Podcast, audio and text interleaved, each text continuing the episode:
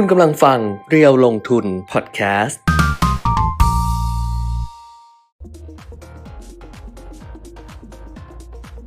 สวัสดีค่ะสวัสดีครับ อันยองเซโยไม่รู้จัก ต้อนรับเอ่อ ต้อนรับไตรมาสสุดท้าย ครับ วันวันทำการแรกคือจริง ๆ อะ ตุลาคมก็เริ่มตั้งแต่วันเสาร์แล้วไง ครับ ใช่ไหมแต่ว่าวันเนี้ย วันจันทร์ที่ 3 ตุลาคมอืม2565 ก็เป็นวันทำการแรกของไตรมาสที่อ่า4ฮะเข้าสู่ไตรมาสสุดท้ายกันแล้ว เพราะฉะนั้นต้องทักทายว่า อันยองเซโยอ๋อไม่รู้จัก อันยอง อันยองก็คือ สวัสดียอง อันยอง พยายามทำตัวให้ล่าเริงไว้อะเออเพราะว่าชีวิตมันล่าเริงน้อยลงไปทุกทีทุกที คุณปิ่นมิตรบอกว่าเร็วเร็วเร็วเร็วเข้ารายการเร็วเร็ว จะได้จบจบจบจบอันนี้คือเบื้องหลังเร็วเร็วเร็วเข้าเลยพร้อมเลยพร้อมพร้อมพร้อมอย่างนี้ยถามว่าจะรีบเข้าไปไหน จะได้รีบจบจบจบจบเออจะได้ไปทำอย่างอื่นอ้าววันนี้นะคะ วันนี้ก็เริ่มต้นสัปดาห์ใหม่ แล้วก็เริ่มต้นเดือนใหม่กันด้วย เพราะฉะนั้นใครที่ติดตาม Facebook Live เพจเราลงทุนนะคะ หรือว่าครับ YouTube Live เราลงทุน Channel นะอืมก็สามารถที่จะส่งข้อความมาทักทายกันได้เหมือนเดิมอ่าฮะอืม จะ 안녕 จะสวัสดีครับ สวัสดีค่ะก็ได้หมดแหละครับอย่าไปอะไรมากเลยดิฉันก็พยายามหาความบันเทิงในชีวิตอยู่อืมเมื่อเช้าถามน้องว่ามีเรื่องอะไรที่มันสร้างความบันเทิงให้ได้ไหมอ่าฮะ ไม่มีใครตอบเลยอืมันแต่ละคนมันไม่เหมือนกัน ไมันแล้วแต่ไง ว่ามีอะไรสร้างความบันเทิงดิฉันก็เลยมาคลิกดูข่าวในเนี้ยเออ ในที่เป็นแบบที่เป็นไลน์อะเวลาไลน์ official มันจะมีแบบข่าวที่เรา add ไว้ อ่าฮะ ว่า แล้วก็ข่าวล่าสุดอืมก็เด้งมาอืมของบางกอกอินไซด์อ่าฮะบิ๊กตู่ลั่นเป้าหมายที่ยิ่งใหญ่ประเทศต้องปลอดเชื้อประชาชนต้องปลอดภัยอ๋อดิฉันก็เลยบอก โอ้ ท่านกลับไปทำงานแล้วคำแรกที่ดิฉันพูดเลยเออนี่นี่ข่าวล่าสุดนี่จริงเออเออๆ9นาฬิกา57 นาทีนี่อ่านี่บิ๊กตู่ลั่นเป้าหมายที่ยิ่งใหญ่ประเทศต้องปลอดเชื้อประชาชนต้องปลอดภัย ปลอดพอดิฉันเห็นพาดหัวนี้ไม่ได้คลิกอ่านเนื้อข่าวเออดิฉันก็บอกว่า โอ้ท่านกลับมาทำงานแล้วอย่างนี้ปลอดเชื้อนี่ก็เข้าใจได้นะเออแต่ปลอดภัยเนี่ยเป็นเรื่องเดียวกับปลอดเชื้อหรือเปล่าไม่รู้ต้องไปดูเนี่ยรายละเอียดของข่าวอีกทีเนี่ยพูดไปเยอะมากเออพูดเยอะมาก แต่เวลาเขามาแค่เนี้ย ทุกคนก็จะแบบโอ้คนนี้เอาใจไปเลย คุณปิ่มมิตรเอาใจไปเลยแบบเออโอ้สุดยอดอะไรนะ ปลอดเชื้อ นี่เข้าใจได้แต่เออปลอดภัยหรือปลอดภัยหรือเปล่า เออไม่รู้ ไม่อันนี้ไม่แน่ต้องไปใจดูต้องไปดูรายละเอียดต้องไปดูรายละเอียดว่ามันความหมายมันซ้อนกับปลอดเชื้อหรือเปล่าโอ้โหไม่ธรรมดา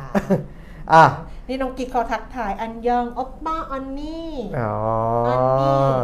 รู้ไหมไม่รู้ ไม่รู้เขาไม่รู้หรอกเออ โอปป้าเขารู้อะป้าอ๊อปป้า พี่ไงพี่ ก็เวลาผู้หญิงน้องเออผู้หญิงเขาเรียกพี่ผู้ชายอ่าเขาจะเรียกว่าเออโอปป้าเออโอปป้าอ่าอย่างนี้เออ โอปป้าอ่าอย่างเงี้ยเออแต่ถ้าเกิดน้องน้องผู้หญิงก็จะเรียกพี่ผู้หญิงเรียก 언니 เออถ้าเกิดน้องผู้ชายเรียกพี่ผู้หญิง เรียก 누나 อืมเนี่ยอ่าฮะโอ้เขาก็แยกจนเนาะเราก็เราก็เก่งนะอ่าฮะ คือจนแบบว่าอะไรอย่างเงี้ย อ้าวนี่ไงมีใครมีใครถูถูกกมาเลที่ขคิดไหมน้ำเพียงไหมห้าศูนย์มันเอ๊ะมีห้าก็มีศูนย์นะ อ้าวเหรอ แต่มันไม่แต่อ๋อมันมีไม่มีมี มันมีที่เราบอกไงไม่เขาต้องไปแต่ว่าสลับกันเอง ต้องไปสลับไงเออซึ่งมันแบบว่าอืมเออ ดิฉันว่ามันไม่เป๊ะอะ คือถ้าไม่ให้ไม่ให้ถูกเป๊ะมันต้องเป๊ะไง เออมันต้องออกแบบเป๊ะโอ้ยๆไม่ไงไม่ได้ไม่ใช่สิ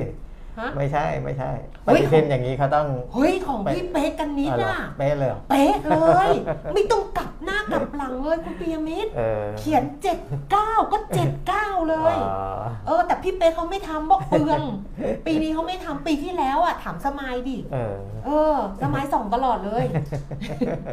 เจ็ดเก้าคือเจ็ดเก้าเลย ไม่ต้องเออกลับไม่ต้องอะไรเลย เออแปดสองอะไรอย่างเงี้ย มาแบบเต็มเออ ๆ อันนั้นอันนั้นคืออันนั้นคืออะไรนะเคียงคุงอ๋อเออพี่เป๊กเขาไม่ทำแล้วนะพี่เป๊กกันนี้เขาไม่ทำบอกว่ามันเปลืองเออไม่ทำแล้วลำคาญเออคุณอะเอกสิทธิ์บอกห้าซื้อห้าหนึ่งใกล้เคียงใกล้เคียงใกล้เคียง ได้รางวัลใกล้เคียงไปแต่ไม่ได้ตังค์เออเออเออทุกเลขได้แค่เลขใกล้เคียงเอออ้าวนะอ๋อจะพูดเรื่องอะไรบิ๊กตูนะครับจะกลับมาทำงานแล้ว เพราะว่าสารรัฐธรรมนูญนะวินิจฉัยเรียบร้อยแล้วว่า ก็คือสรุปสรุปก็คือ กฎหมายไม่มีผลย้อนหลังอะพูดง่ายอืมๆนะครับ เพราะว่ารัฐรัฐธรรมนูญเนี่ยเริ่มใช้ 6 เมษายน 2560 ปีหกศูนย์อ่าก็ก็อ่าก่อนหน้านั้นเนี่ยคือถ้าจะให้กฎหมายมีผลย้อนหลังเนี่ยต้องเขียนไว้ในกฎหมายฉบับที่ประกาศใช้ด้วยว่าผลย้อนหลังเออว่าอ่าสำอ่าสมมุติว่าในมาตราที่เกี่ยวกับนายกอ่าก็ต้องเขียนไว้เลยว่าสำหรับนายกรัฐมนตรีที่ดำรงตำแหน่งอยู่ ณวันที่รัฐธรรมนูญฉบับนี้ประกาศใช้อืมให้อ่ายึดตามมาตรานี้ด้วยอะไรก็ว่าไป ก็ต้องว่าไปอย่างนั้น คือแต่ว่ารัฐธรรมนูญฉบับเนี้ยปี 60 เนี่ยไม่ได้เขียนไว้อย่างนั้นอืมทั้งในตัวมาตราและทั้งในบทเฉพาะการหรือทั้งอืมข้างหน้าข้างหลังอะไรก็แล้วแต่เนี่ยมันไม่ได้มีการเขียนไว้อืมนะซึ่งอ่ามันก็เลยไม่ได้มีผลใช้แต่ว่าก็ยังมีอีก 3 เสียงนะที่อืม ที่อ่าคิดว่ามันใช้ได้มันแต่ว่ามันจะมีรายละเอียดแยกย่อยอีกแหละแต่เอาเป็นว่าเสียงส่วนใหญ่อืมนะครับ เห็นว่าอ่าก็ยังไม่ครบวาระยังไม่ครบตาแปมดปีตามยังรัไม่ฐธรครรมบแปนูดญปีนะแต่ทีนี้เอออ่าถามว่าบิ๊กตู่จะกลับมาเป็นนายกในสมัยเลือกตั้งสมัยหน้าอีกไหม อย่างนี้ก็เป็นได้สิ ถ้าจะก็เป็เป็นนได้ก็เป็นได้ก็เป็นสิได้นะเออกกตเขาคาดว่าจะเออเลือกตั้งเนี่ยประมาณพฤษภา แต่ผมคาดว่าประมาณมิถุนายนนะคือสามกว่าเดือนจะนะหกหกเออหกหกอืมนะครับก็คือกว่าจะถกนู่นถกนี่ทำอะไรกันแล้วนะกว่าใช้เวลาค่อนข้างเกือบเกือบเต็มที่ที่ต้องเตรียมนั่นเตรียมนี่เนี่ยก็จะประมาณมิถุนายนนะครับถามว่าบิ๊กตู่จะกลับมาอีกไหมคือถ้าในความเห็นส่วนตัวผมเนี่ยคิดว่าก็เยอะแล้วนะ ที่ที่ที่ท่านท่านก็เป็นนายกท่านก็ลำบากมาเยอะแล้วท่านก็ลำบากมาเยอะท่านก็ลำบากแล้วมาเยอะแล้ว ให้ได้กลับไปพักผ่อนกับเอออ่าภรรยากับอะไรกับครอบครัวกับบ้างน้องกับครเออบอครัวนะก็ก็คิดว่าคะแนนนิยมคงไม่ได้ขนาดนั้นอืมนะครับ เพราะว่าเงื่อนไขอ่าในการที่จะให้พลเอกประยุทธ์อืมเป็นนายกรัฐมนตรีต่อไปเนี่ยมันไม่เหมือนอดีตอืมในอดีตเนี่ยอาจจะมีเสียงสนับสนุนอยู่บ้าง เพราะว่ามันมีเงื่อนไขบางอย่าง ที่จะต้องอา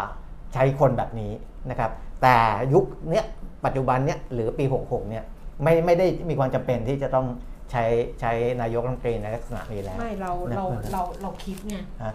เราคิดไง เราคิดคือเราคิดเองราเราคิดว่าเออไม่ไม่เออไม่ใช่เงื่อนไขที่ใช้แต่แต่เออ คนที่เขาอยากใช้เงื่อนไขเขาอาจจะเออ อาจจะอยากใช้อยู่ ไม่รู้ ในความเห็นส่วนตัว คือไม่ไม่ไม่ไม่น่าจะใช่ยุคสมัยของเราคิด พลเอกประยุทธ์แล้วอ่าง่ายง่ายๆนะครับ ทีนี้จะเป็นยุคสมัยของใครเนี่ย หนังสือพิมพ์ก็พยายามไปหาคนมาเยอะแยะ ผมดูแล้วมึง ก็ยังไม่ค่อยถูกใจนะว่าไป อ้าว แต่ว่าจะถูกใจใครก็เราเราคิดไงฮะเราก็คิดเองเราคิดเอเอองเออเออเราคิดแต่ก็ไม่รู้จะเสนอใครนะ แต่มีนี่นะสมมุติมีมีเพจหนึ่งไม่รู้เอามาจากไหนอะอธิบายเออเรื่องนี้ดีมากเลยนะ ว่า บอกว่าเหมือนผัวเมียกันอะอืม เขาอยู่กันมาตั้งนานแล้วไงเขาอยู่อ่าฮะกินกันมาตั้งนานแล้วไงเออแต่เขาเพิ่งจดทะเบียนสมรสปีเออ60 ก็นับตรงนั้นแล้วก็เป็นคืออเอออย่างเงี้ยเออเออก็นับตรงนั้นเออไอ้ไอ้ที่อยู่กินกันมาอะไรกันมาอะไรเออเงี้ยไม่ไม่ได้นับไม่ได้นับไงเออไม่ได้นับเออคืออยู่ด้วยกันก็คือไม่ได้มีผลอ่าฮะไม่ได้มีผล เพราะก็จดครับทะเบียนสมรสกันปี 60อ่าเออนะก็มีทั้งคนเห็นด้วยไม่เห็นด้วยแล้วแต่อืมนะครับอ่าก็แต่ว่ามันผลมันก็ออกมาอย่างนี้แล้วอืมก็ก็อ่าตอนเนี้ย ผมว่าเราถ้าถ้าในเชิงการเมืองนะอืมเราพยายามมุ่งหน้าให้เกิดการเลือกตั้เลืงอกตั้ง ในปีหน้าให้ได้ตามกติกาเออเลือกตั้งนะครับตามกติกาใหม่นะกติกาใหม่เลืด้อวยกนะตั้งตามกติกาใหม่อย่างเออบริสุทธิ์ยุติธรรมเอออย่างนี้เออประชาชนเขาเขาไว้วางใจใครเออเขามอบเสียงให้ใครเออก็ให้มันเป็นเป็นไปตามกระบวนการที่มันถูกต้องและยุติธรรมครับโปร่งใสและยุติธรรมเออไปอย่างนั้นเออนะคือคือ เพราะไม่งั้นเนี่ยถ้ามันเกิดเรื่องวุ่นวายอะไรขึ้นมาอีกในช่วงก่อนอืมการเลือกตั้งเนี่ยมันก็อ่าทิศทางการเมืองก็จะหักเหอีกอืมนะมันก็จะไม่ดีกับอ่าทั้งทุก ๆ ด้านอะเศรษฐกิจเราก็อ่ากำลังรอการฟื้นตัวด้วยนะอะไรด้วยมันหลายเรื่องอะอืมอันนี้ประนามในเชิงของเมื่อกี้ไปพูดถึงเรื่องอะไรนะเลยเข้ามาเรื่องนี้เรื่องอ๋อเรื่องข่าวประที่เทคุศณก้าชางติมาปลบออดกไงเชื้ออะไรวะปลอดอะไรวะปลอดเชื้อปลอดอะไรปลอดประชาชนปลอดภัยไง ประประเทศชาติปลอดเอใช่ไหมอเออใช่เออสักอย่างอะแต่ว่าจีนเองเนี่ยก็ยังขึ้นขึ้นลงลงอยู่นะครับสำหรับโควิด -19 วันก่อนร้อยกว่า วันนี้ขึ้นมา 200 กว่าคนอีกแล้วนะแต่ว่าก็ก็ถ้าสองร้อยกว่ายังไม่เท่าไหร่นะอืมอย่าให้ขึ้นมาเป็นหลัก 500 อะไรอย่างนี้นะอืมโอ้เพราะว่าถ้า 500 เมื่อไหร่นี่จีนตื่นเต้นอีกรอบหนึ่งแน่ๆนะครับแล้วช่วงนี้ก็จีนหยุดยาวนะใช่ไหมเพราะว่าอ๋อไอ้โกลเด้นวีเขาอะเออเออเออวันวันชาติเขาอะอ่าฮะอืม นะครับก็แต่ว่าในระดับโลกเองเนี่ยก็ดีขึ้นเรื่อยๆนะครับติดเชื้อทั้งหมด 2 0 0แสนกว่า แต่ว่าของสหรัฐตัวเลขไม่เข้านะอืมอ่าเสียชีวิต 496 คนไม่ถึง 500 แต่ตัวเลขสหรัฐไม่เข้าเช่นเดียวกันนะครับประเทศต้ที่นสัปดาห์เออประเทศที่เสียชีวิตสูงก็ยังคงเป็นรัสเซียม96 ญี่ปุ่น 71 ไต้หวัน 62 บราซิล 62 เกาหลีใต้ 44 คนนะเกาหลีใต้เขาก็ยังอ่าคงมียอด ผู้เสียชีวิตอาอยู่ในระดับที่สูงพอสมควร ถ้าเทียบกับในค่าเฉลี่ยของโลกนะส่วนบ้านเรานี่แต่กลางเดือนเนี้ยฮะเกาหลีอะที่ปูซานอะเอ่อปูซานงานจะใหญ่ร้อนเป็นไฟเอออืมเพราะว่าตอนนี้น้องๆเขาไปนี่แล้วอืมไปไปไปเลยนะ ไปไปแบบเออซ้อมแล้วเอออะ ที่ปูนะซานแต่ถ้าติดเชื้อแบบที่อาการไม่รุนแรงเนี่ยตัวเลขก็จะไม่เข้ามาเหมือนกับประเทศไทยเราเนี่ยที่เห็นอืมว่าตัวเลขมันร้อยกว่าคนเนี่ยเพราะว่าอันนี้คือมีอาการชัดเจนแล้วก็โรงพยาบาลรับไว้นะเป็นบันทึกเป็นตัวเลขร้อยแต่ห้าสิว่าบห้ารักคษานตัวที่บ้านเขาบันทึกในนี้ไหมเออไม่แน่ใจนะนะ คือแล้วถ้าเกิดว่าเอไม่อไม่รู้ว่าแจ้งเดี๋ยวนี้ไม่รู้แจ้งกันยังไงเวลาติดะเออแต่เหมือนยังต้องเข้าสปสชอยู่หรือเปล่าอะไรอย่างเงี้ยใช่ไม่รู้ไงใช่เออมันก็แต่เหมือนที่จะรายงานรายงานกันจะบอกว่าเข้านอนโรงพยาบาลเออเป็นนอนโรงเออรักษาประตัวมาณในโรเนี้งพยาบาลเออมันก็เลยอ่าตัวเลขออกมาประมาณนี้ค่ะแต่ถ้า 155 คนนอนโรงพยาบาลนี่ก็ก็สบายๆอะคืออ๋อพื้นที่รองรับของโรงพยาบาลใช่รับได้สบายๆอยู่แล้วใช่นะคุณหมอก็หายเหนื่อยแล้วอะตอนเนี้ยใช่จากใช่เดิมที่ สองปีที่แล้วเลยนะคุณหมอแบบอืมบุคลากรทางการแพทย์เหนื่อยมากอ่าฮะอันนี้ก็คือแบบเออก็รับได้ใช่เสียชีวิตก็เมื่อวาน 8 วันนี้ 9 คนนะอืมแต่ตัวเลขหลักเดียวอย่างนี้ก็สบายใจได้นะครับคุณหมอยงบอกว่าอ่าก็จะเป็นอย่างนี้แหละนะแล้วก็ไประบาดอีกทีช่วงหน้าฝน เพราะว่ามันจะมันจะคล้ายๆไข้หวัดใหญ่สำหรับโควิด -19 แล้วก็วัคซีนเองไม่ต้องอาวะไม่ไม่ไม่ต้องกังวลว่าวัคซีนจะไม่พออืมนะเพราะว่าตอนเนี้ย คนสำหรับคนที่ฉีดไปแล้ว ไม่ว่าจะเป็น3เข็ม4เข็มหรืออะไรก็แล้วอืมแล้วแต่เนี่ยไม่ไม่ไม่ต้องเลือกแล้วว่าเข็มต่อไปจะต้องเป็นโมเดอร์นาไฟเซอร์หรืออะไรต่ออะไร วัคซีนไทยอืมถ้ามีออกมาก็ใช้ได้เลยนะอืมถือว่าเป็นการใช้ป้องกันไปต่อไปก็มันก็จะใช้ได้หมดอืมวัคซีนอ่าที่ที่มีผลิตออกมาในระยะต่อๆไปนะครับอืมอืมก็ไม่ไม่ได้มีปัญหาละคุณหมอยงบอกว่าบริษัทวัคซีนหลาย ๆ แห่งก็ปิดตัวลงไปแล้วเพราะว่าเขาก็ไม่ได้ไม่ได้เอ่อ บูมเหมือนเมื่อก่อนนะครับเอาเขาก็ไม่ทำอย่างอื่นสิฮะเขาเขาไม่ทำเขาไม่ได้อย่างอื่นทำอยู่แล้ว เยอะอยู่แล้วเออก็มีเพียงแต่อันเนี้ยทำทำให้เขารวยขึ้นมาอีกก้อนหนึ่งแค่นั้นเองก็เดี๋ยวเขาก็อย่างอื่นคิดเขาก็ไอ้ไวรัสใหม่ออกมาไงไม่ดิไม่ดิหรอเออไม่ออเขาว่าไม่อคิดเออคิดไวรัสใหม่แบบเออพัฒนาไวรัสใหม่ออกมามันมีหนังประเภทนี้เยอะใช่เออพัฒนาประเภทไวรัสใหม่ออกมา แล้วก็พัฒนาวัคซีนควบคู่ไปด้วยเออแต่ว่า เก็บวัคซีนไว้ก่อน เออแล้วก็พัฒนาไวรัส เออ แล้วก็เอาไวรัสออกมาก่อน เออ อย่างเงี้ยแล้วก็ค่อยเอาวัคซีนออกมาเออ นั่นแหละ ในเออหนังหนังอะทำกันเยอะว่า เออ โอ้อยากจะเนี่ยเอ่อเป็นผู้ครอบครองแต่ผู้เดียวสำหรับเออ วัคซีนหรืออะไรเนี่ยอืมเพราะฉะนั้นเนี่ยไอตัวตัวตัวเชื้อที่จะผลิตก็ทำขึ้นมาเองเลยอืมทำขึ้นมาเองเพื่อที่ว่าคิดเองอะอ่าคิดเอง คิดเองแก้เองแก้เองเออรแต่วยเองแต่ส่วนใหญ่จะแก้ไม่ได้ ในในหหนันังงนะในหนังในหนัง เพราะว่าในหนังจะเออทำให้รู้ว่าคนชั่วเออจะต้องได้รับผลชั่วเออแต่ในโลกของความเป็นจริงเออรวย หรือว่าอะไรอะนี่น้องตาลก็ทักมาสวัสดีค่ะเออน้องตาลรู้ไหมน้องตาลอยู่ที่ไหน กลับมาหรือยังยัอ่างนะเห็นไหมเป็นคนไม่เคยสนใจโลกโซเชียล ว่าใครจะเป็นยังไงเออคราวที่แล้วตอนที่เขาทักมาเขาอยู่สวิตเอออ่าตอนนี้เขาอยู่ฝรั่งเศสอ๋อออ่ารู้ไหม ไม่ไม่รู้รู้ไม่รู้เรื่องอะแล้วแต่อ้าวเพียมิดนะครับอืมโควิดก็ประมาณนี้ไปดูค่ะที่เอ่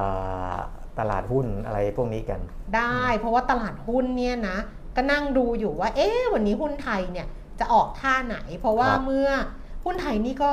ก็เหนื่อยอยู่นะอืมเพราะว่า เพราะว่าเช้ากับบ่ายคนละม้วนไงอืมส่วนใหญ่อะอ่าตอนเนี้ยจะดูยากว่าเช้ากับบ่ายเนี่ยมันจะคนละม้วนเลยเนื่องจากว่า ตลาดหุ้นที่สหรัฐอะค่ะ เมื่อคืนวันศุกร์ต่ำไปกว่าระดับ 29,000 จุดอีกอะอ่าฮะคือหลุด 29,000 ไปแล้วอะไป 28,725 จุดลงไปอีก 500 จุดนะคะ 1.71%รอบ 1 เดือนดาวโจนส์ลงไปเนี่ยติดลบ 8%ค่ะ รอบ 1 ปีติดลบ 16%นะ แล้วก็ NASDAQ ก็ลงต่อนะคะ 161จุด1.5%ค่ะ เอ่อกลับมาสวิตช์อีกแล้วค่ะทำไมหนูเดินดังเออได้แบบว่องไวอย่างนี้รอบที่แล้วสวิตแล้วฝรั่งเศสตอนนี้บอกกลับมาสวิตอีกแล้วค่ะ ตื่นมาว่าจะซื้อหุ้นหรือขาย ซื้อขายลำบากมากสำหรับหุ้นไทยเออเพราะว่ามันยักแย่ยักยันอะดูเออแล้วอะเออเออจะไปทางไหนก็ไม่ไปสักทางนึง แต่ว่าตอนนี้มันก็ต่ำกว่าพันหกร้อยจุดแล้วนะคะ เดี๋ยวค่อยกลับไปดูกันละกันดูตลาดหุ้นต่างประเทศให้จบก่อนครับ NASDAQ ลงไป 161 จุด ในรอบ 1 เดือน NASDAQ ติดลบ 9%ค่ะ แล้วก็ 1 ปีลดลงไปเนี่ย 27%นะ ลตอบแทนนี่เรียกว่าสาหัสเลยทีเดียว แล้วก็อืม S&P 500 ลงไป 54จุด1.5%ค่ะ ในซีกอันนี้คือปิดไตรมาสไตรมาส3ของเขานะสำหรับดัชนีอันนี้นะ ก็เรียกว่าโห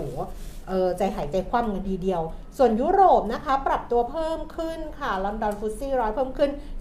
12.0.18% CAC 40 ตลาดหุ้นปารีสฝรั่งเศสเพิ่มขึ้น 85.1.5%แล้วก็ DAX แฟรงก์เฟิร์ตเยอรมนีลดเอ่อเพิ่มขึ้น 138.1%กว่าๆนะคะ ในขณะที่เอเชียเช้านี้โตเกียวนิเกอีกเอ่อเพิ่มขึ้น 174 จุดค่ะ 0.67%ห่างเสงฮ่องกง เพิ่มขึ้นลดลงค่ะ 186.1%แล้วก็ตลาดหุ้นจีนปิดนะ ปิดยาวเลยหุ้นจีนนะเออช่วงเนี้ยเพราะว่าเขาโกลเด้นวีคอย่างที่บอกไปว่าวันครับชาติเขาจะปิดยาวๆเลยนะคะ ส่วนตลาดหุ้นบ้านเราดัชนีราคาหุ้นสูงสุด 1,592 จุด ต่ำสุด 1,506อ่อน1,586 จุด ล่าสุดค่ะ 10นาฬิกา21 นาที ดัชนีราคาหุ้น 1,590.13 จุดนะคะ เพิ่มขึ้น 0.62 จุด 0.04%แล้วก็มูลค่าการซื้อขาย 7,000 ล้าน เซ็ตฟิฟตี้955.16 จุด ลดเอ่อเพิ่มขึ้น 0.72 จุด มูลค่าการซื้อขาย 4,000 ล้าน เนี่ยซื้อขายกันไปนะ นี่ต้นไตรมาส 4 นะ เริ่มต้นนะ ซื้อขายไป 20 นาทีอะคุณคิดดูเออมูลค่าการซื้อขายไม่ถึงหมื่นล้านฮะ7,000 ล้านเออะอโดยรวมอะ นี่ 20 กว่ามันาทีแล้วนะ มันมันเป็นลักษณะที่ขึ้นลงน้อยด้วยไงเออขึ้นลงน้อยหายลบไปเลยลบสามบวกสามอย่างเงี้ย เออเออหายไปเลยเออ SET fiftyก็ ก็ซื้อขายไป 4,000 ล้านอย่างเงี้ย เออเอออ่าฮะอะมูลค่าช่วงนี้น่าจะเป็นลักษณะยังยังสงวนท่าทีอยู่ ไม่รู้ว่ามันจะไปทางไหน ก็เลยใช้วิธีสงวนท่าที ไม่พูดดีกว่า เออวันนี้มันมันเราไม่ต้องพูดทุกเรื่องเออเรื่องที่เราคิดในใจคิดจะทำอะไรอย่างเงี้ยเออเราก็ต้องไม่พูดเราไม่บอกใคร เออ เออ เราเดี๋ยวคนอื่นทำตามเราไง ครับ เออ เราต้องไปคิดไวรัสก่อน คิดไวรัสไม่แล้วได้เดี๋ยวเราไม่ได้ค่อยหาวัคซีนแก้เออเออเรื่องการลงทุนก็เหมือนกันเดี๋ยวไปคิดไวรัสการลงทุนก่อนอืมหุ้นที่ซื้อขายอันดับหนึ่งค่ะปตทสพอะเดี๋ยวเดี๋ยวอันนั้นเดี๋ยวคุณแก้มรายงานนั้นไปก่อนเพราะมันมีหุ้นใหม่เข้ามาไทยวันนี้เอวันอแรเออกวันนี้วันแรกชื่ออะไรอ่าชื่อว่า24 Con อ๋อ and Supply แล้วเขาทำรางรางระบบอะไรไม่รู้ตลาดหลักทรัพย์ก็ส่งมาให้ดิฉันดิฉันอ่านอยู่ เออ ใช่ไหมเออ เออเขาอยู่ใน m ยี่สิบสี่ CS MAI อ่าเอาบอกไปก็ได้ ฮะ บอกไป อะ บอกไปสิ หรือยังก็อ่าไม่กำลังหาข้อมูลเขาอยู่ยี่อ่า24 CS เนี่ยนะครับ ราคาจองซื้อ 3 บาท 40 สตางค์อืมสูงสุดวันนี้ขึ้นไป 8 บาท 75 ต่ำสุด 7 บาท 10 โอ้โห ราคาดีเลยนะ เพราะว่าตอนนี้ 8 บาท 30 สตางค์เนี่ยบวกอยู่ตั้ง 144เปอร์เซ็นต์นะอืมบวกไป 4 บาท 90 สตางค์144เปอร์เซ็นต์นะครับอืมมูลค่าการซื้อขาย 1,190 ล้านกับเกือบ 1,200 ล้านแหละอ่าก็มูลค่าการซื้อขายสูงสุดอันดับหนึ่งเออสวัสดีอ่าสำหรับ 24 CS นะครับ ก็อ่าถือว่าเปิดมาเนี่ย7บาท10นะครับ7บาท10 ซึ่ง เป็นราคาเปิดที่ต่ำที่สุด แล้วก็ค่อยๆไล่ขึ้นมา คือฟอร์มอะฟอร์มดี ฟอร์มดีคือไม่ได้เปิดสูงแล้วถูกเทลงมา แต่ใช้วิธีเปิดต่ำแล้วก็ไล่ขึ้นไปค่อยๆไล่ขึ้นเอไปอนะครับ ลักษณะอย่างนี้อืมอะ ไปอะตัวอื่น ปตทสพค่ะ 162 บาท เพิ่มขึ้นบาท 50 สตางค์ครับ เดลต้า 654 บาทเท่าเดิม อะไรวะเนี่ย TGC TEGH ก็หุ้นใหม่ใช่ไหมเพิ่งมาใช่ไหมเอ่อ TE ไทยอีสเทิร์นกรุ๊ปไง TEGH อ่าฮะ มามานานยัง มาเมื่อวันก่อนไง เออใช่ไหมเออพิ่งไทมายอีใช่สไหมเทิร์นกรุ๊ปเออวันนี้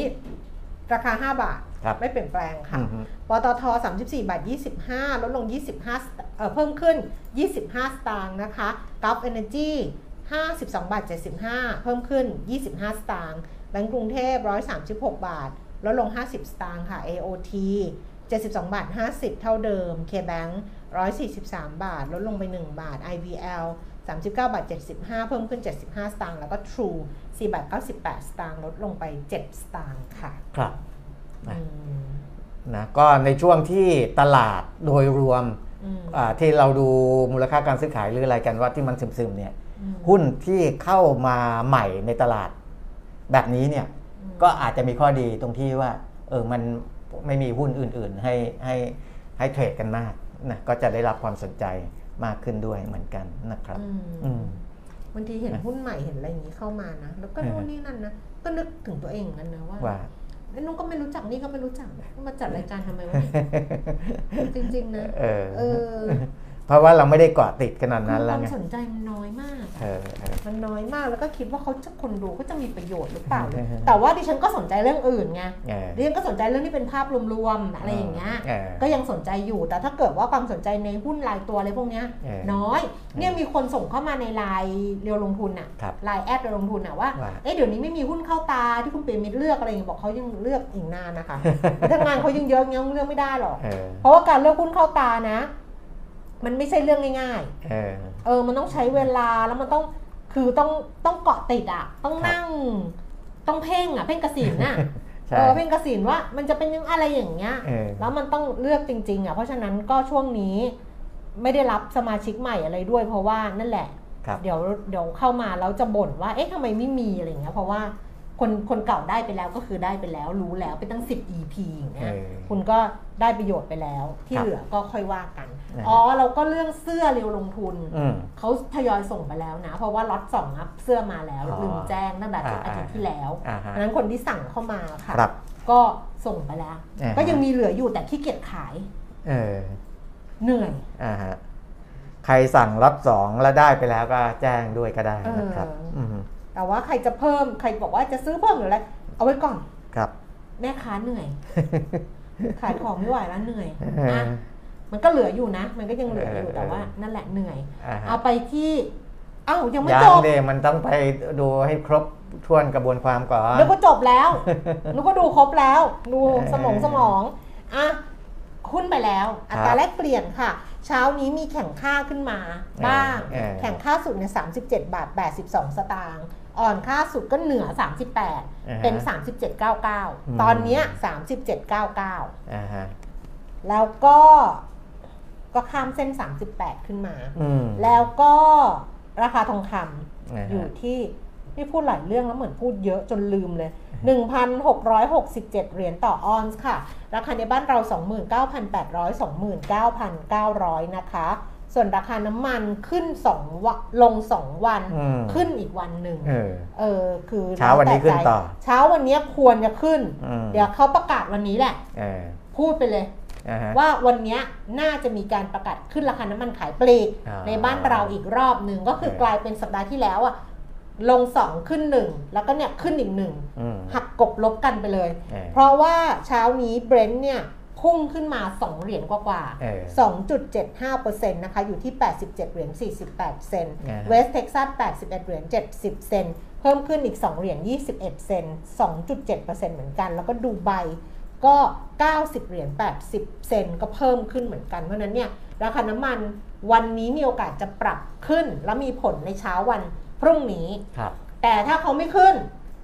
ก็อย่ามาว่าดิฉัน ก็ขอบคุณเออก็อาจจะไปขึ้นวันถัดไปแหละก็ขอบคุณแหละถ้าไม่ขึ้นก็ขอบคุณ เพราะว่า OPEC Plus จะประชุม 5 ตุลาคมนี้แล้วก็อ่าการคาดการณ์เรื่องลดกำลังการผลิตน้ำมันเนี่ยนะมากกว่าที่คาดไว้เดิมนะ เพราะว่ารอบนี้เนี่ยข่าวออกมาเนี่ยจะลดกำลังการผลิตถึง 1 ล้านบาร์เรลต่อวันอืมนะครับ นั่นก็อ่ายิ่งทำให้ตัว supply มันหายไปนะเข้าใจว่าเขาอยากจะประคองราคาไว้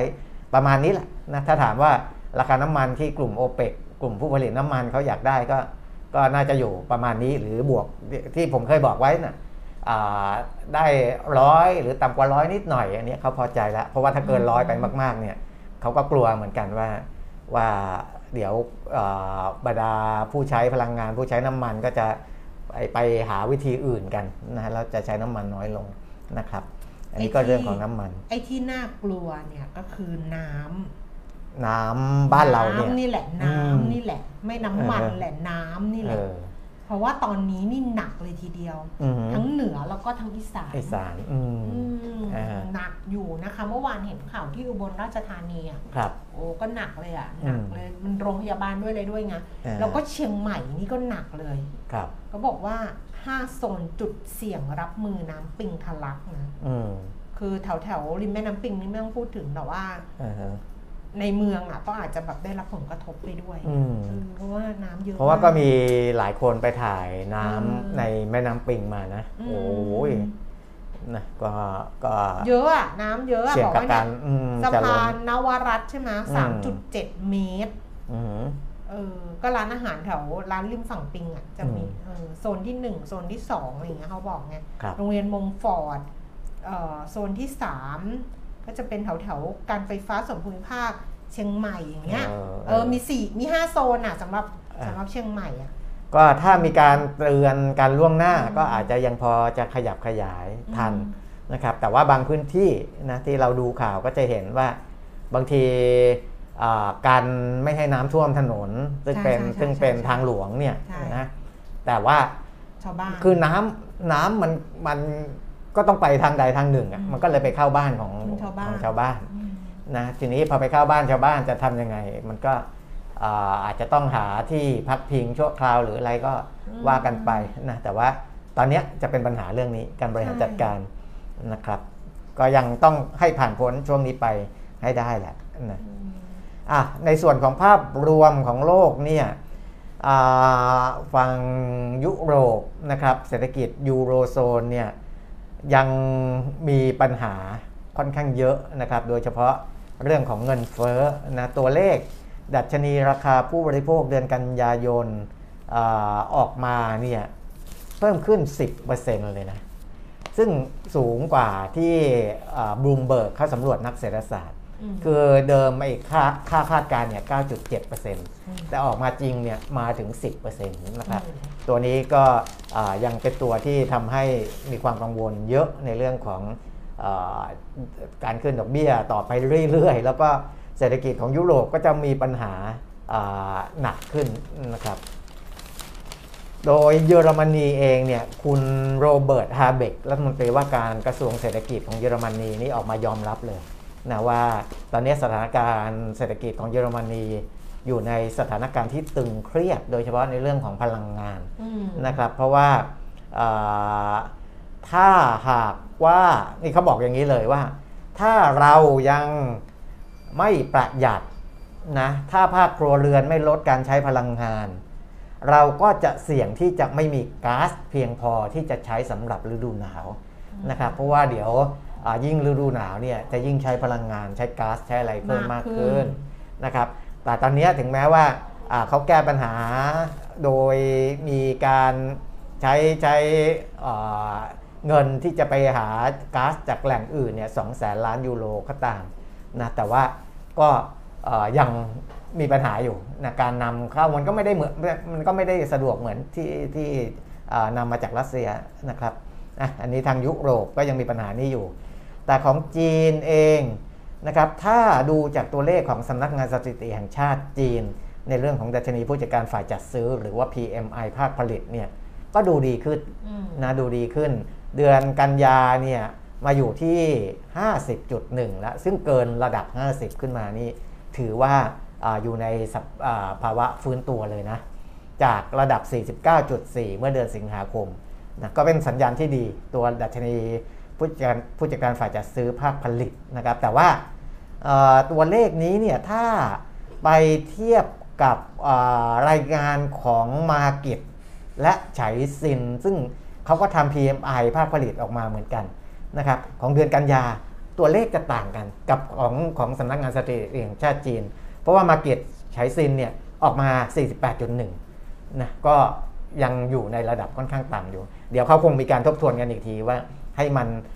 ออกมา แต่ว่าถ้าถ้าค่าของทางการออกมา 50เนี่ยก็ถือว่าภาคผลิตของจีนนี่ช่วงนี้ไม่ได้มีปัญหาอะไรนะครับ น่าจะไปมีปัญหาในฝั่งของภาคอสังหาริมทรัพย์นะครับ กับเรื่องของอบางบางส่วนที่มันเกี่ยวข้องกับการบริโภคจับจ่ายใช้สอยอในในภาคที่เป็นสินค้าฟุ่มเฟือยอะไรพวกนั้นมากกว่านะครับอะอันนี้เป็นภูมิภาคใหญ่ ๆ หลักๆ ของโลกนะครับ ในแง่ของไทยเราเองเนี่ยเรื่องที่แบงก์ชาติเขาแถลงในเรื่องของอาภาวะเศรษฐกิจเนี่ยสิ้นเดือนไงเออเพราะว่าเมื่อเดือน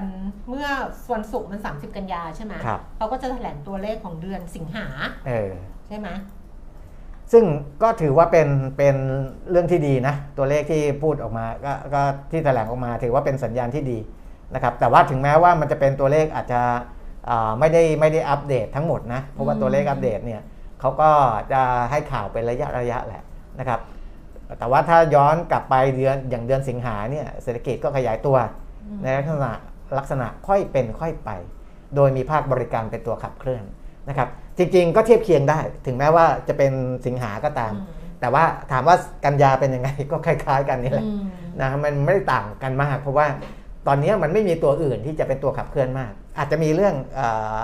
อคนละครึ่งมีเรื่องอะไรบ้างนะภาคบริโภคแต่ว่ามันก็น้อยไหมอย่างหลักๆ ก็ยังเป็นภาคบริการที่เกี่ยวกับการท่องเที่ยวนะครับนักท่องเที่ยวต่างประเทศยังคงเพิ่มขึ้นอย่างต่อเนื่อง การลงทุนภาคเอกชนปรับขึ้นสอดคล้องกับการฟื้นตัวของภาคการผลิตภาคอุตสาหกรรม อันนี้ก็ยังเหมือนเดิมนะสิงหากันยาผมว่าก็อย่างเงี้ย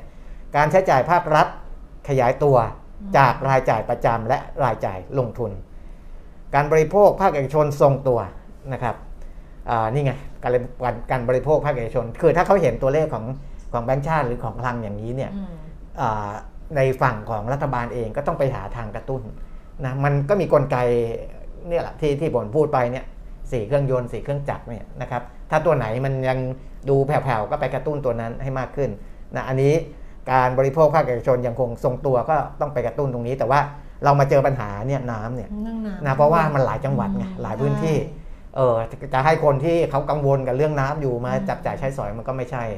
นะครับเพราะฉะนั้นมันก็อาจจะยังกระตุ้นไม่ได้ในภาคนี้นะจำนวนนักท่องเที่ยวต่างประเทศเอ่อก็เข้ามาเนี่ยมาทั้งที่เราเคยเห็นตัวเลขแล้วนะประเทศบ้านใกล้เรือนเคียงเนี่ยก็เอ่อเข้ามาเยอะนะครับลาวเวียดนามอะไรนี้ก็เริ่มเข้ามาอ่าอ่า มาเลเซียนะครับแล้วก็ในต่างประเทศ ตอนนี้ที่รออยู่ก็คือจากจีนนะส่วนการลงทุนก็ก็มีเกิดมีมีการขยายตัวหลายส่วนนะครับทั้งด้านเครื่องจักรอุปกรณ์ที่ขยายตัวการก่อสร้างก็กลับมาขยายตัว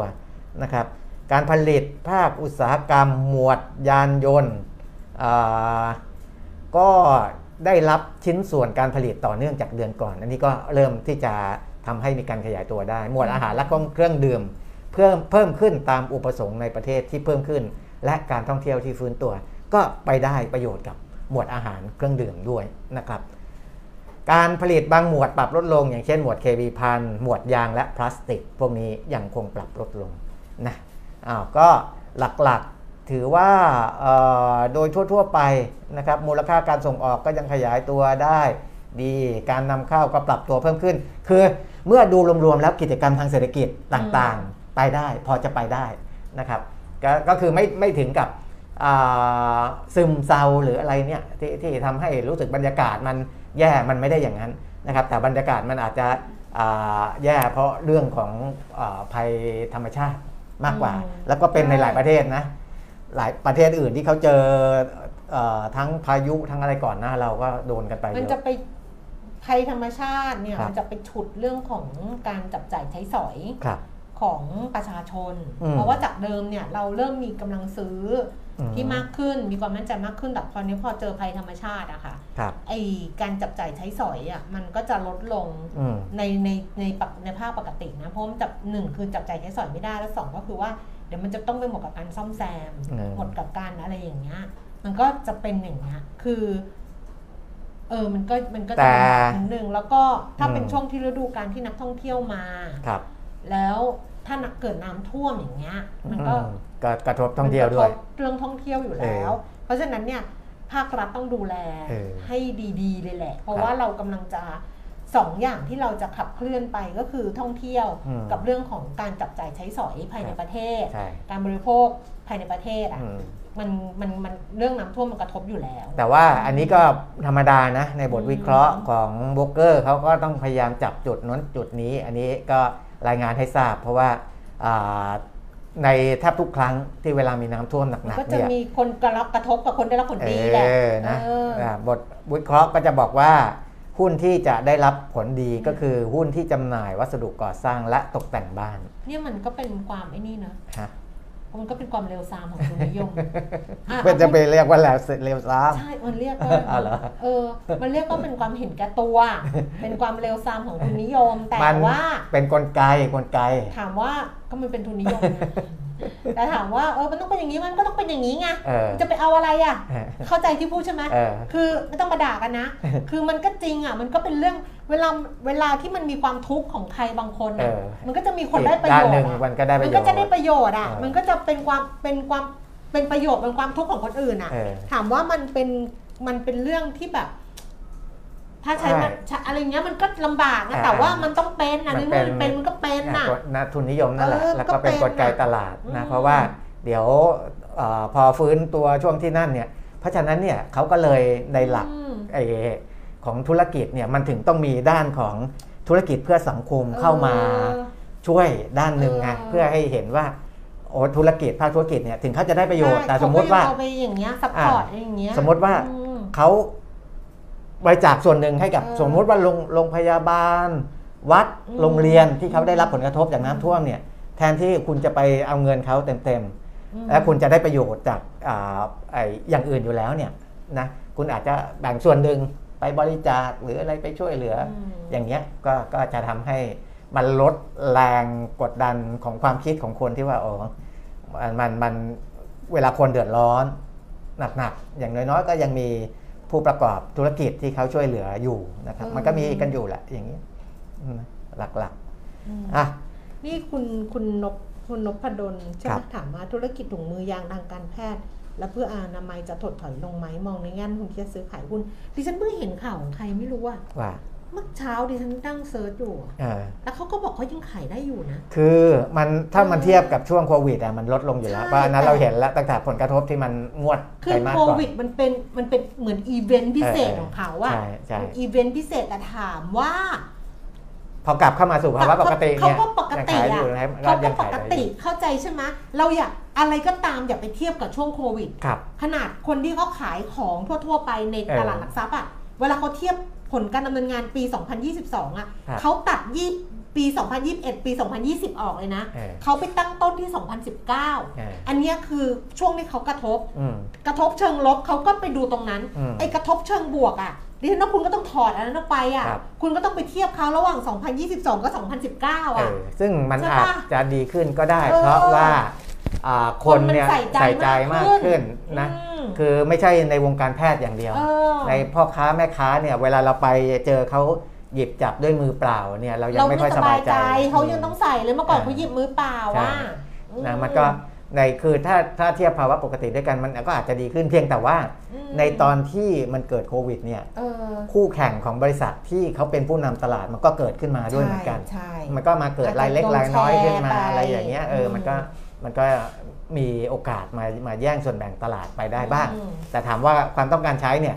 ถ้าอ่าผมยังไม่ได้ดูตัวเลขที่เขาสำรวจมา แต่ผมเชื่อว่ามันมากขึ้น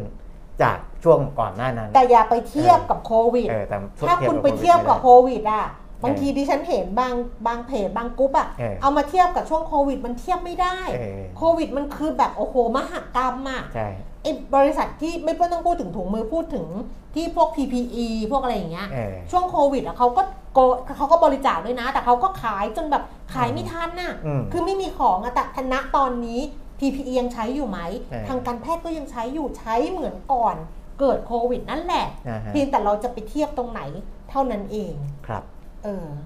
มีเรื่องอื่นโอ้เจ็บคอเลยนะใช้พลังอ้าวนี่นั่งอ่าน อ่านคือแบงค์ชาติเนี่ยครับ เมื่อเออเขาประชุมกรงงวันไหนนะ27หรืออะไรนะที่ยี่ผ่าสินบแปดแล้วป่ะยี่สิบวันพุธอะเออเออ จำไม่ได้แล้วอะนั่นน่ะ เออ ประชุมกรงงเสร็จ ก็จะมีเรื่องแถลงภาพรวม อ่าฮะ ตัวเลขที่คุณเปรมิตรเล่าให้ฟังเมื่อสักครู่นี้ แล้วก็ช่วงศุกร์เสาร์อาทิตย์เนี่ย อืม ก็คือเขาจัดจัดงานกับนักข่าว อือฮึ เดี๋ยวก็คงจะมีอะไรอืมที่เป็นคำคำให้การ เออ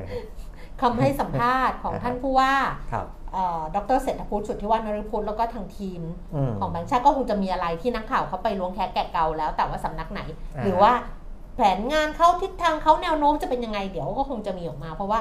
เขาเพิ่งเจอกันข่าวต่างๆ ยังไม่ออกมาเออเท่าที่ดูยังไม่เห็นนะอ่าฮะเออแต่หรือหรือถ้าเห็นก็เป็นเรื่องซ้ำอะเหมือนเบิร์นพูดไปแล้ว แต่เดี๋ยวลองดูว่ามีเรื่องใหม่หรือเปล่า แต่เรื่องหนึ่งที่แบงค์ชาติก็พูดแล้วเราก็พูดไปแล้ว แต่ว่าอันเนี้ยมัน ค่อนข้างละเอียดนิดนึงคุณอืมเปี่ยมนี้ก็คือเอ่อเรื่องของทุนสำรองครับที่มันลดลงอันนี้เล่าให้ฟังก่อน เพราะว่าเดี๋ยวจะต้องมีดราม่าอืมคือยังไงก็มีอยู่แล้ว พอเห็นทุนสำรองลดลงเนี่ย ก็จะมีดราม่าว่าเอาแบงค์ชาติเอาไปสู้ค่าเงินเดี๋ยวก็ชิบหายเหมือนปี 40 เดี๋ยวก็เออไว้ปวงอะไรอย่างเงี้ยเออมันต้องมีอยู่แล้วไงอ่าฮะอันเนี้ยก็เลยเล่าให้ฟังก่อนสำหรับคนที่ติดตามอืมเรียวลงทุนนะคะว่า คุณเมธีสุภาพงศ์รองผู้ว่าการด้านเสถียรภาพการเงิน ของธนาคารแห่งประเทศไทยเนี่ยบอกว่า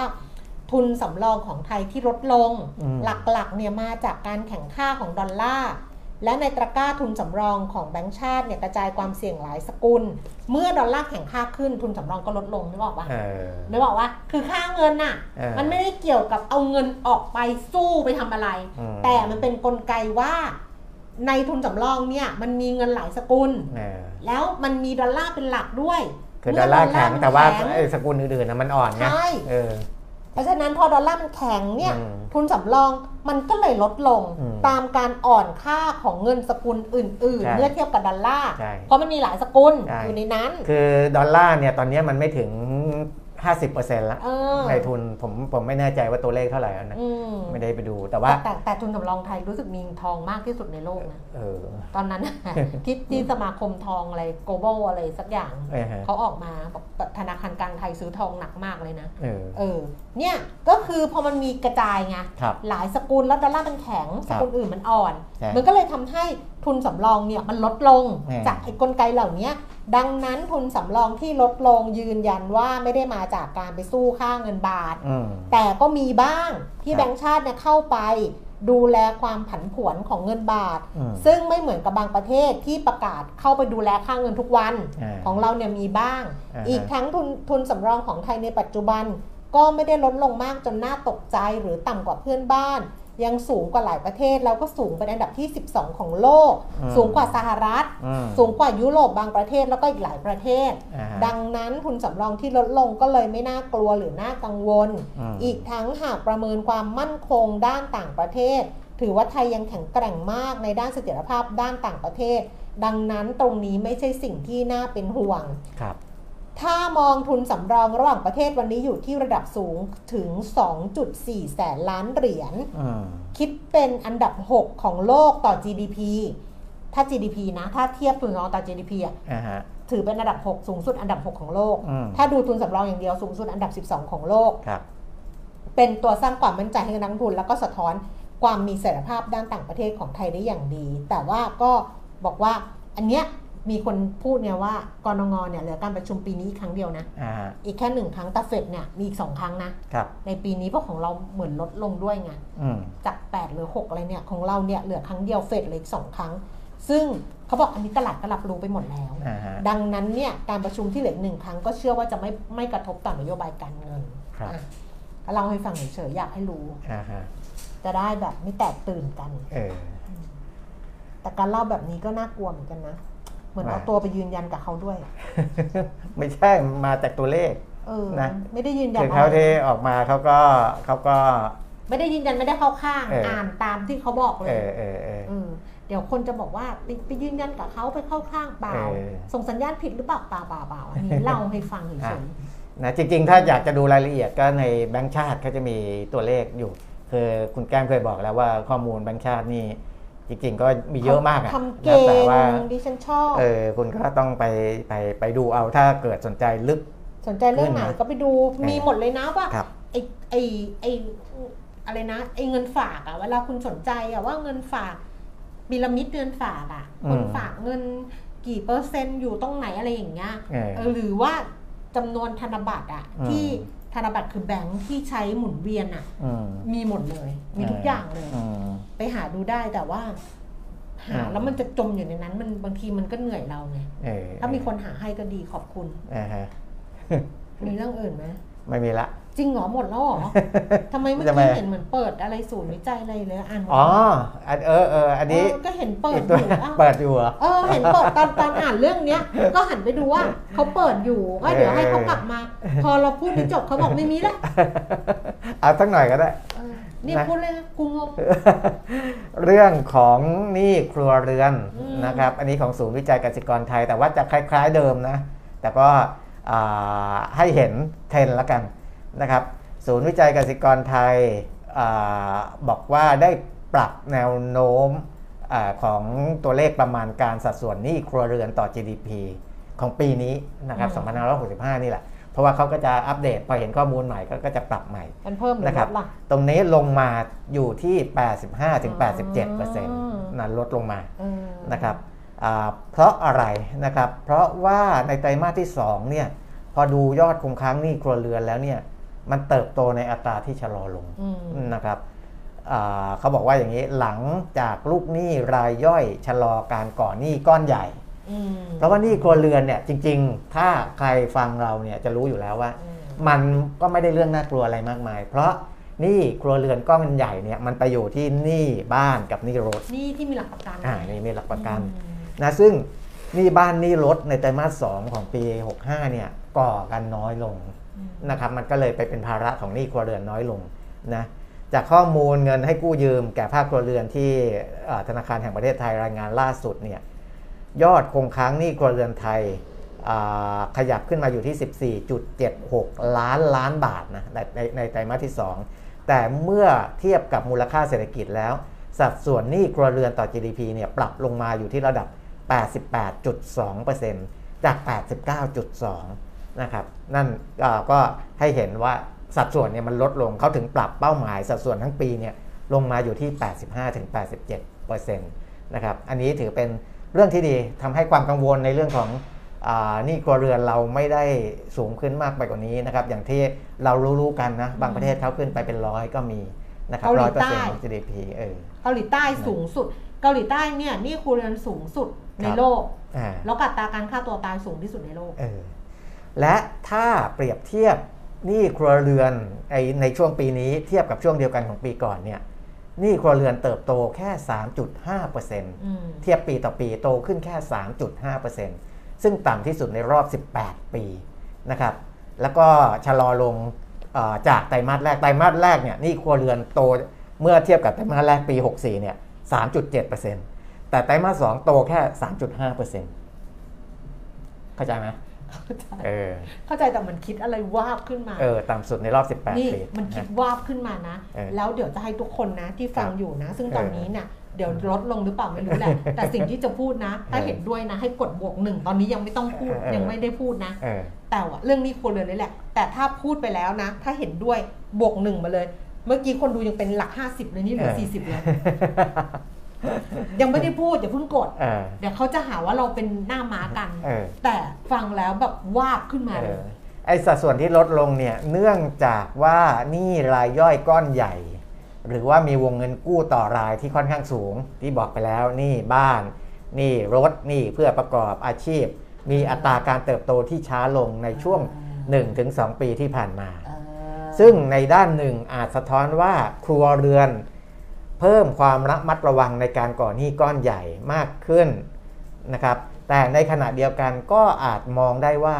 ครัวเรือนมีภาระหนี้เดิมอยู่ในระดับสูง และมีข้อจำกัดในการก่อหนี้ใหม่ เพราะฐานะทางการเงินมีสัญญาณอ่อนแอลงเห็นไหม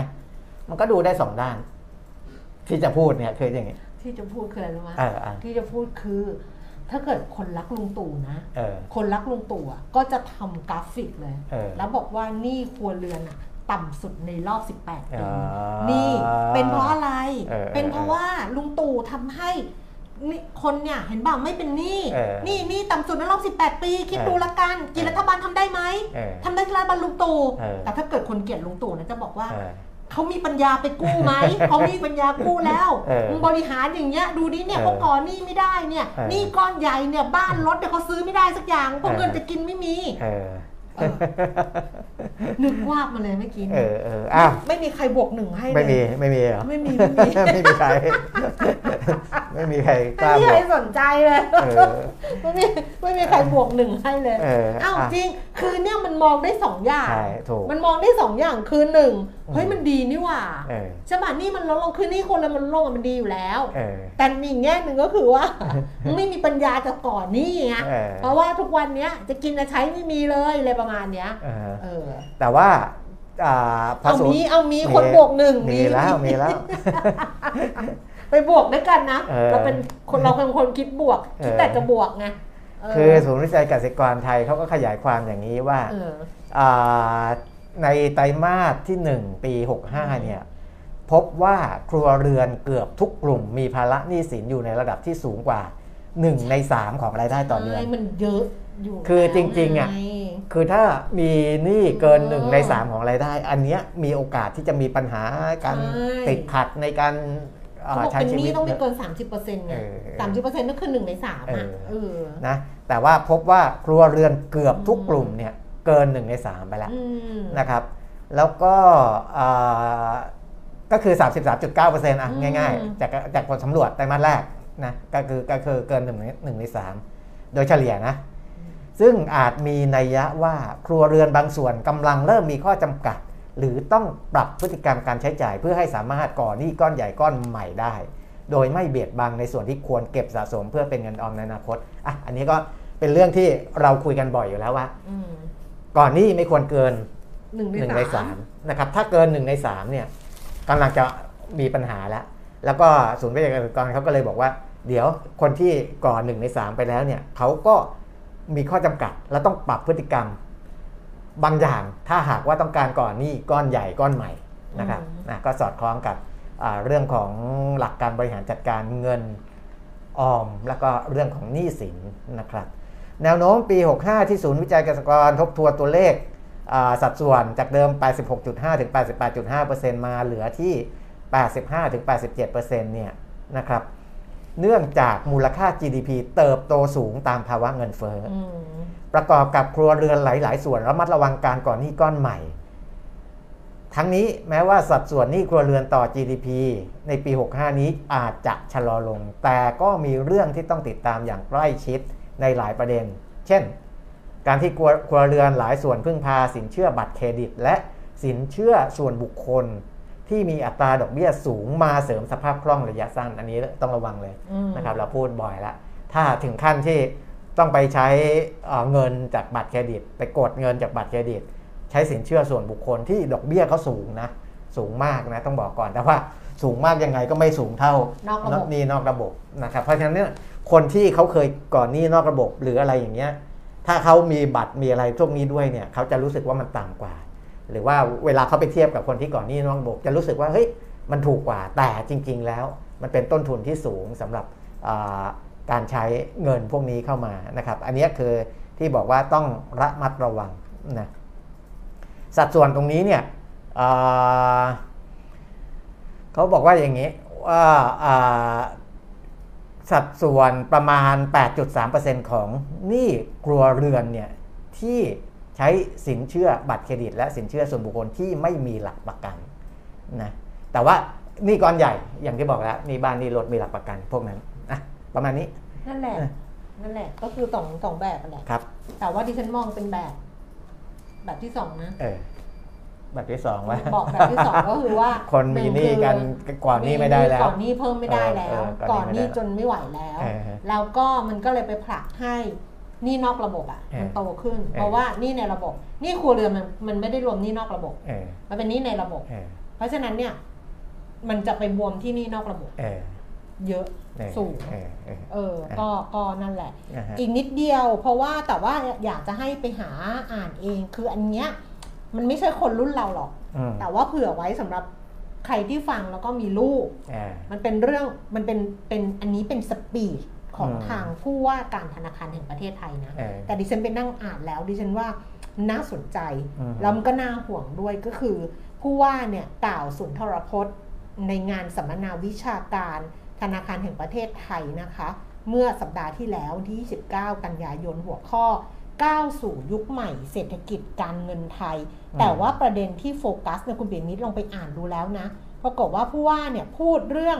ความกังวลอืม ว่าคนไทยรุ่นใหม่จำนวนมากยังขาดความมั่นคงในอนาคตอืม insecurity อืมในหลายหลายๆด้านอืมด้านที่หนึ่งคือ คนรุ่นใหม่จำนวนมากขาดความมั่นคงทางเศรษฐกิจอืมประการแรกคนรุ่นใหม่กำลังเผชิญกับความท้าทายในการหาเลี้ยงชีพอืมและการสร้างรายได้ที่มากขึ้นเมื่อเทียบกับคนรุ่นก่อนๆที่ที่สะสะสมความมั่งคั่งในช่วงที่เศรษฐกิจฟื้นฟู คือคนรุ่นใหม่มาเจอเศรษฐกิจแบบเนี้ยค่ะอ่าฮะมาเจอแบบเนี้ยเจอแค่ 10 ปีย้อนหลังเนี่ยอืมหรือจริง ๆ นานกว่านั้นนะ นี่ปีอืมอะไร ปี 65 โอ้เกือบ 20 ปีอะเออคือค่ะเราเราเคยพูดคำว่า ศตวรรษที่สูญหายอะนะฮะคือมันหายไปแล้ว 10 ปีอะแต่อันนี้มันกำลังจะเข้าสู่ 20 ปีที่มันหายไปอืมความมั่งคั่งมันหายไปเพราะฉะนั้นเนี่ยคนรุ่นใหม่ตอนเนี้ย ไม่เหมือนรุ่นเราเราเนี่ยเวลาเราพูดว่าโอ้ยคนรุ่นพ่อรุ่นแม่อย่าไปพูดอย่างนั้นอืมเพราะตอนรุ่นเราเนี่ยเราสะสมความมั่งคั่งได้อืมนึกออกนะหุ้นดัชนีพันแปดร้อยจุดตอนนั้นอะนะฮะอย่างเงี้ยหรือว่าดอกเบี้ยเงินฝาก 10 กว่าเปอร์เซ็นต์อย่างเงี้ยอืมแล้วก็ช่องทางทำมาหากินอย่างเงี้ยจับตรงไหนเป็นเงินเป็นทอง แต่คนรุ่นใหม่ที่ที่ใช้ชีวิตอยู่ในช่วงเอา10ถึง15ปีเนี้ยอืมเขาเจอกับปัญหาที่มันมัน มันมันล็อกเขาไว้อะอืมเราอย่าไปบอกว่าเด็กรุ่นใหม่เป็นอย่างนั้นเด็กรุ่นใหม่คือคุณดูบริบท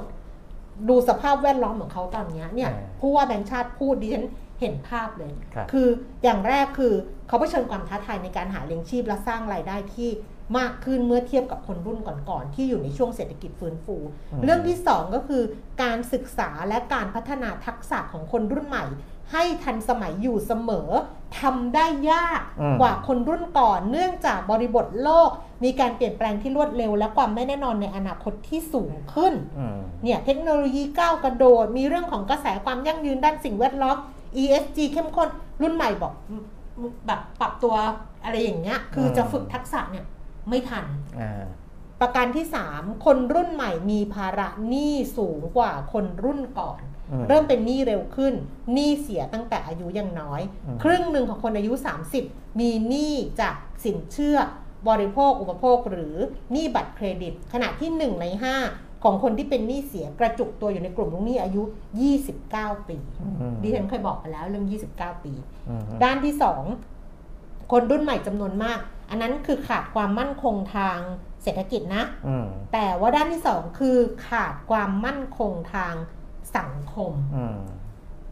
คนไทยรุ่นใหม่เติบโตมาในช่วงที่มีความขัดแย้งทางสังคมรุนแรงมากอ่าฮะเนี่ยเห็นปะเราไม่มีนะแบบเนี้ยเออตอนเราไม่ได้อย่างนี้นะเออตอนรุ่นเราไม่มีแบบนี้นะ เออ ตอนนี้ไปดูละครเวทีอะเออพอมีเพลงขึ้นปุ๊บละครปิด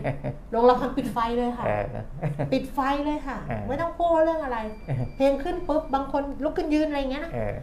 โรงละครใช้วิธีปิดไฟเลยเออมืดเลย มืดปุ๊บคืออะไร ไม่รู้ละใครยืนไม่ยืนอะเออใช่ปะใช่เออ นี่นี่คือเรื่องที่สองอืมที่คนรุ่นใหม่ขาดความมั่นคงทางสังคมมันมีรายละเอียดด้วยนะอืมด้านที่สามก็คือ คนรุ่นใหม่จำนวนมากขาดความมั่นคง ทางสิ่งแวดล้อมอืมเพราะการเปลี่ยนแปลงของสภาพอากาศที่เร่งตัวรุนแรง สร้างความเสียหายต่อระบบเศรษฐกิจและความเป็นอยู่ของประชาชนอืมเนี่ยเขาบอกไทยนี่เป็นประเทศต้นๆ ที่ได้รับผลกระทบรุนแรงทางภัยธรรมชาติ ขณะที่ขีดความสามารถในการรับมือกับภัยธรรมชาติของไทยค่อนข้างต่ำอยู่ที่ระดับ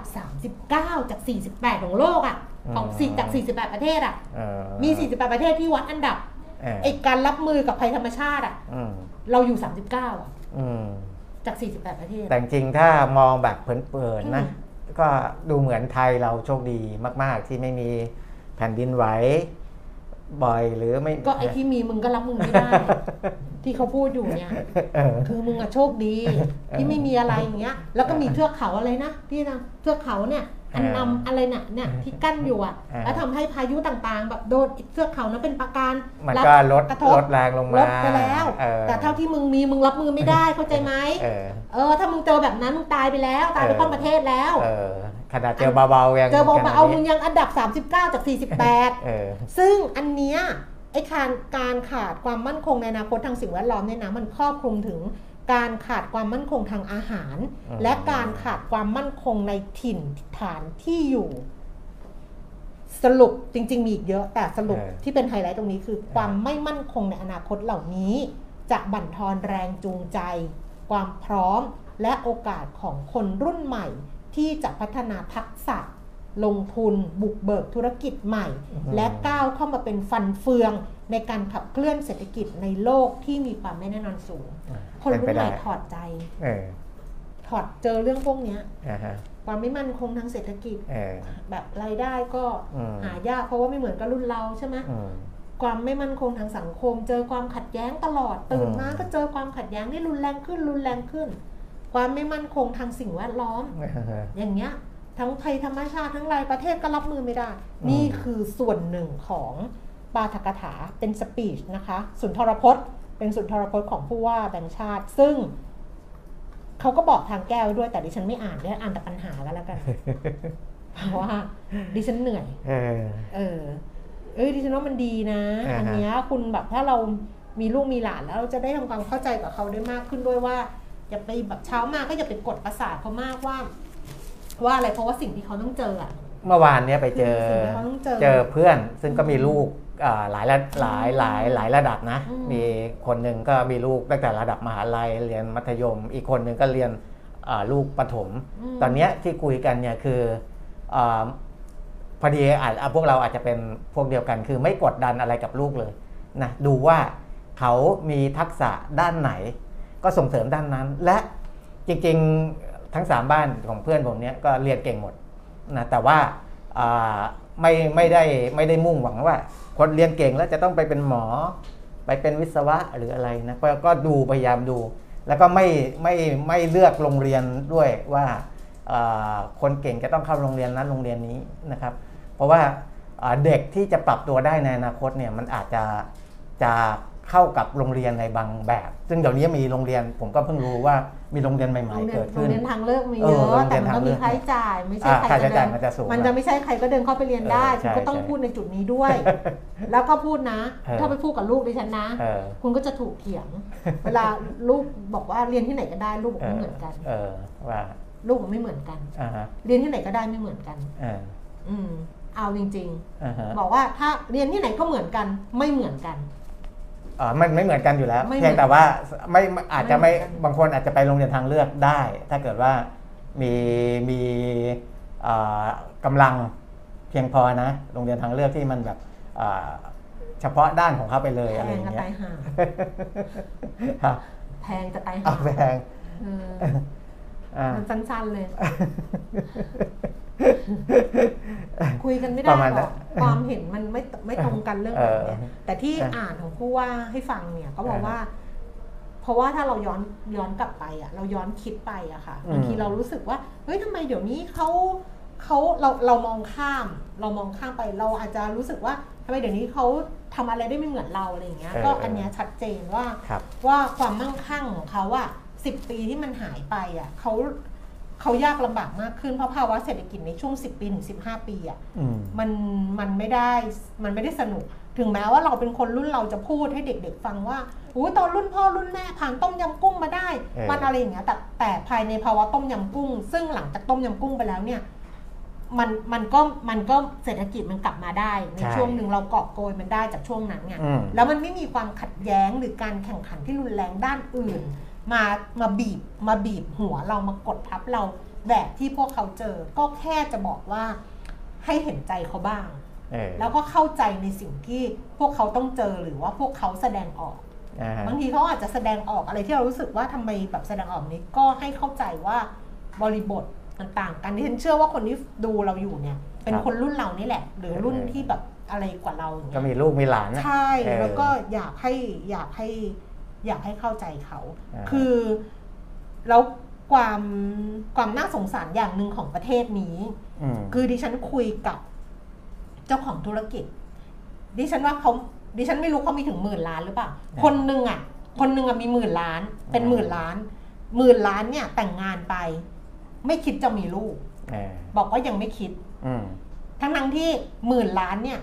จะมีลูกกี่คนก็มีได้ลูกเท่าไหร่ก็ได้อืมแล้วก็แล้วก็ สามีภรรยาเป็นด็อกเตอร์ทั้งคู่ เรียนอ่าจบแบบแบบโอ้จบแบบจบอังกฤษจบแบบสถาบันชั้นนำของโลกอะเออเป็นด็อกเตอร์ทั้งคู่ แต่บอกว่าไม่คิดไม่คิดจะมีลูก ตอนนี้ยังไม่คิดเออแต่ไม่รู้อนาคตคิดหรือเปล่านะไม่คิดเอออันนั้นหมื่นล้านแน่เออฮะๆอีกท่านหนึ่งเนี่ย ดิฉันไม่รู้หมื่นล้านหรือเปล่าแต่หลักพันล้านมีแน่อืมๆไม่รู้ถึงหมื่นหรือเปล่าล่ะแต่ว่าถ้ารวมรวม S รวมอสังหาริมทรัพย์เอาถึงอาจจะถึงหมื่นล้าน ก็เป็นพันล้านหลายพันล้าน หรือจะอาจจะหมื่นล้าน อันนี้มีลูกคนเดียวเออ แล้วก็บอกว่าคุยกับภรรยาแล้วว่า ตัดสินใจว่ามีลูกคนเดียวอืมพออืมพอแล้ว ถามว่าทำไมไม่มี บอกว่าเด็กคนหนึ่งที่เกิดมาเนี่ยทำให้ทรัพยากรโลกเนี่ย บัตรถูกบั่นทอนเออคือถ้าเกิดเด็กเกิดเยอะๆทรัพยากรจะไม่พอใช้อืมเพราะฉะนั้นเนี่ยก็คือคนเดียวพอ แล้วก็โลกจะได้อยู่ได้อีกหน่อยนึงเอออยู่ได้ยาวหน่อยนึงเพราะทรัพยากรที่ถูกใช้จำกัด นี่คือคนหมื่นล้านพันล้านคิดเออวันก่อนดิฉันดูข่าวช่องวันอ่าฮะตอนเช้าวันเสาร์อาทิตย์เออมีเด็กสองคน เข็นรถเขาทำข่าวใหญ่โตเลยเป็นสกู๊ปเลย เข็นรถไปเก็บขยะไปอะไรอย่างเงี้ย อายุสิบขวบกับเก้าขวบ เออแล้วก็ไปเอาข้าววัดอืมมาให้แม่กิน ก็สกู๊ปก็ดูเห็นใจเลยแหละว่าโอ้เด็กสองคนนี้กตัญญูหาข้าวให้แม่ทำงานสิบขวบสิบขวบเก้าขวบไม่ได้เรียนหนังสือ แม่ไม่มีเงินส่งเรียนอยากกลับไปเรียน ก็ต้องอย่างเงี้ยแล้วก็หาข้าวกลับไปดูที่บ้าน แม่มีลูกแปดคนอืม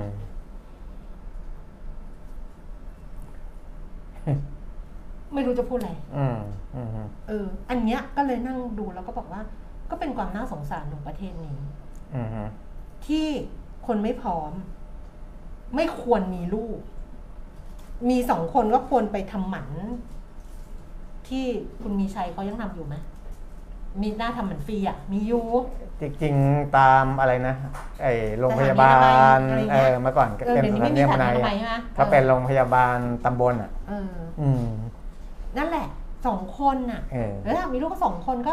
ดิฉันเจอแต่ละคนมีลูกห้าอันนี้เออ มีลูกแปดคน เออ มีลูกแปดคนแล้วแม่บอกว่าดีใจที่ลูกไปเก็บขยะแล้วไปขอข้าววัดมาให้กิน อืม อย่างเงี้ย อ่าฮะ ลูกกตัญญูแต่แม่มีลูกแปดคน จบดีไหมอะ จบสิ มันมาจบ สิบเอ็ดโมงสิบสองนาทีแล้ว คนเขาก็คิดว่าเรามาบ่นอะไรให้ฟัง ไม่แต่มันก็ยึดโยงกันมันเป็นเรื่องที่มันนั่นน่ะ แล้วมันก็เป็นความน่าสงสารของของประเทศอะ อ่าฮะ เออ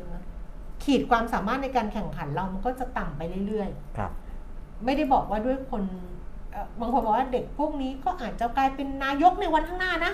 ไม่แน่ ก็น้อยไงก็ส่วนส่วนหนึ่งแหละอืมส่วนส่วนหนึ่งแหละมันคือโอกาสในน้อยในมากทุกอะกลุ่มอะก็จะมีเออเพชรอยู่ซ่อนอยู่ทุกอันแหละแต่มันไม่ใช่เป็นแต่วันว่ามันเฉลิมทุกคนไงเออทองเรือเก้าอะอ่าฮะเออมันไม่ได้แบบอย่างนั้นไง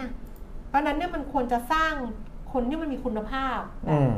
อืมมากขึ้นอื มมีคำถามครั้งจากข้างบนเรื่องเอเปกเหรอคะ